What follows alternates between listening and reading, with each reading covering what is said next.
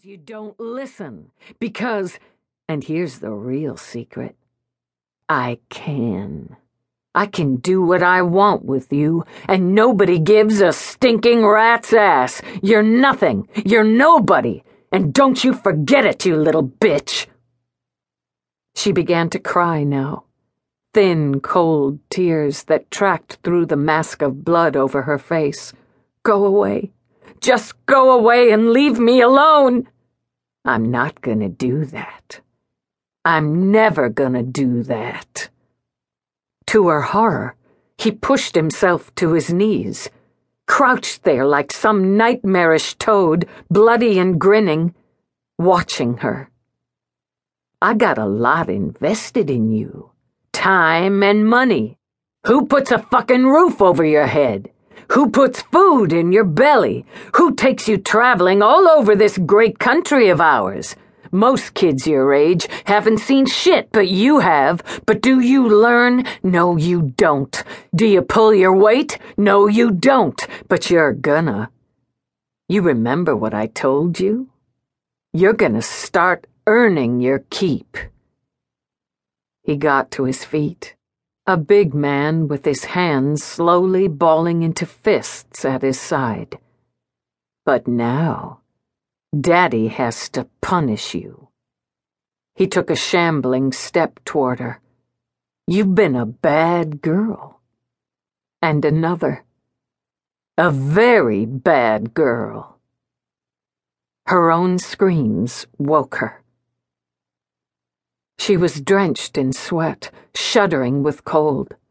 She fought for breath, wildly, struggled to tear away the ropes of sheets that had wrapped around her as she'd thrashed through the nightmare. Sometimes he'd tied her up. Remembering that, she made small animal sounds in her throat as she tore at the sheets.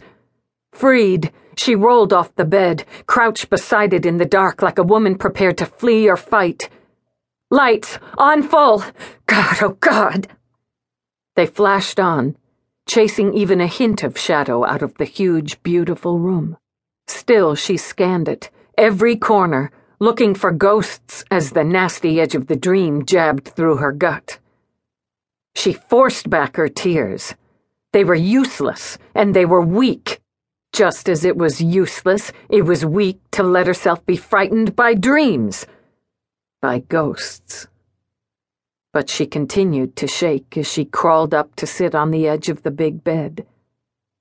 An empty bed, because Roarke was in Ireland, and her experiment of trying to sleep in it without him, without dreams, had been a crashing failure. Did that make her pitiful? She wondered. Stupid? Or just married? When the fat cat, Galahad, bumped his big head against her arm, she gathered him up. She sat, Lieutenant Eve Dallas, eleven years a cop, and comforted herself with the cat as a child might a teddy bear.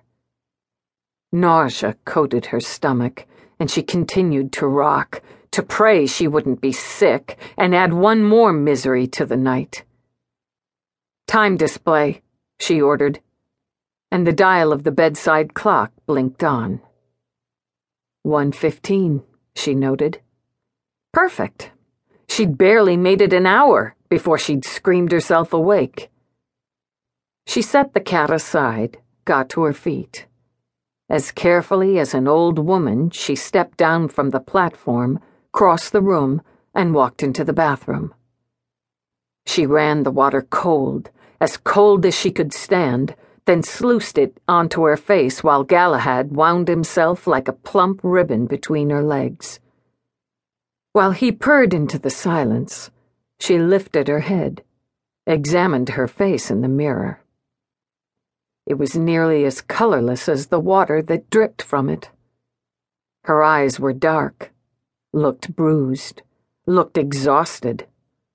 Her hair was a matted brown cap and her facial bones seemed too sharp, too close to the surface.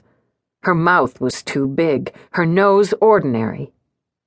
What the hell did Roarke see when he looked at her, she wondered.